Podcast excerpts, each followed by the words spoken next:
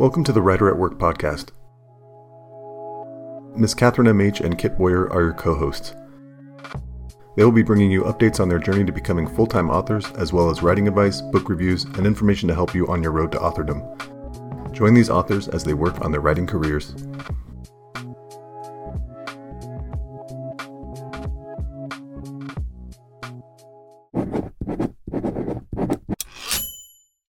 Welcome to the Writer at Work podcast. I'm Miss Catherine MH, and with me, as always, is Kit Boyer. And today we are talking about inspiration Inspiration. in our process episode.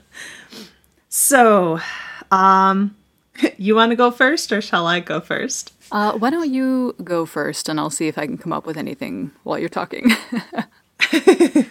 Great, I shall inspire you. Perfect. Perfect. So, today we're going to be talking, like I said, about inspiration. But in this case, we're not talking about how do you get inspired, because honestly, that is different for every single person. But in our case, um, or at least in my case, I am inspired depending on the genre I'm writing in. So, with my um, with all of my work, I like to really dive into some really dark topics or really heavy topics, things that people don't like to talk about or maybe should be talking about. So, those are the topics that I like to do. Scandal's Pen deals a lot with the Me Too movement, um, rape culture, and that story was supposed to be a really cute, cozy mystery about a, you know, the factory owner's daughter. And I have this written down too. It's really funny to like look back at it. So it's supposed to be a factory daughter um, and a factory worker were supposed to realize that the newest blueprints were missing and they had to find out who stole them. And I was like, this will be super cute. And for me, that story changed the moment I was talking with a group of um, foreign exchange students at college, and we were all chatting about the different types of laws and the different ways that clothing affects people. And somebody had walked by a guy, and he went, Ugh, clothing again? I mean, you don't have to worry about that because there's no such thing as rape in a first world country. Women just want it, they just don't know how to ask for it. Needless Ew. to say, oh yeah. his friend dragged him away so fast, like his friend's eyeballs like popped out of his head and he realized that among a, w- a group of about 20 women, they should not be there. And he dragged him away like super fast and into like the nearest car he could get into. It was actually kind of comical on that side to like watch him be like, "Oh my god, you just really messed up." But that um that changed my idea on Scandal's Pen and Scandal's Pen became a book that focuses on the rape culture and how people just let it slide or they don't talk about it and it's it's shameful for the victims instead. And so I really wanted to bring that all to life and I put it into a steampunk world where the Victorian era was really really creepy when you start researching how they treated women and it parallels to today. So for me, my stories, I really like to hit hard on these are the things we're dealing with and here's how I can come up with solutions. Here's how I'm able to talk about it. I can have those really difficult conversations. Um, in Scandal's Pen, there's one that talks about clothing, and a woman who's wearing certain clothing is asking to be raped. And so I'm able to have that conversation between two parties where, you know, it's in a safe environment because it's not a real world, it's not a real conversation, but it is one. It's conversations I've had with people, it's conversations women have had, and it's conversations, you know, that both sides have said before. So for me, I really like to write about the important issues. My other book, Gambler's Rumor, will be based on police brutality and illegal abortions. So I really like to take inspiration from really difficult topics of today and put them into my stories. My space opera deals with child abuse, drug addictions, um, cult activity, and it's just like I know it's really dark and I'm such a happy, cheaper person, but like somebody needs to talk about these topics and I am the one that does it sometimes. so um so now that you know that my inspiration comes from uh, I don't really want to call it like like rights movements or civil rights movements or activism. I guess it is kind of activism, but it comes from those dark topics, those topics we should have discussions on. And hopefully, through reading my stories, people are able to have these discussions because they'll be talking about the book and they'll be talking about how that like portrays to stuff today. So, mm-hmm. so yeah, that's where my inspiration comes from. What about you, Kit? um, I guess I get a lot of inspiration from Hmm. I mean, of course, I take things from real life, like you're saying, uh, rights movements, things that are happening in popular culture or uh, modern society that I think are important. Uh, along with that, I guess I would say I find it really important to write about, or I find it really important to subvert tropes that are harmful, that suck, you know? Like, mm-hmm.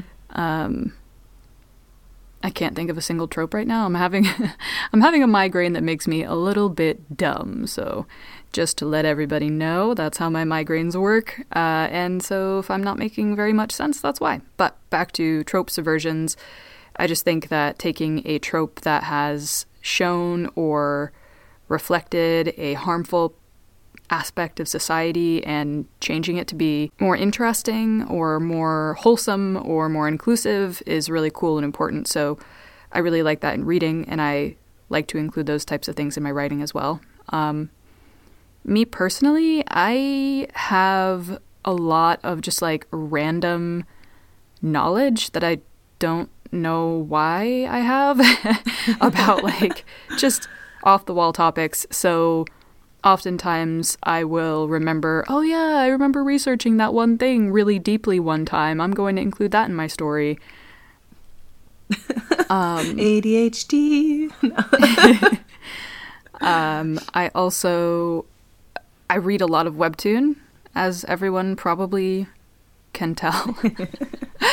I read a lot of webtoon and I watch a lot of shows, and that inspires me to write. Either what you know, either it's good and I want to write in a similar way, or write in my own way, but also well, or it's really bad and I'm like, oh man, I wish I could fix this or that aspect of of that story or that plot or that character.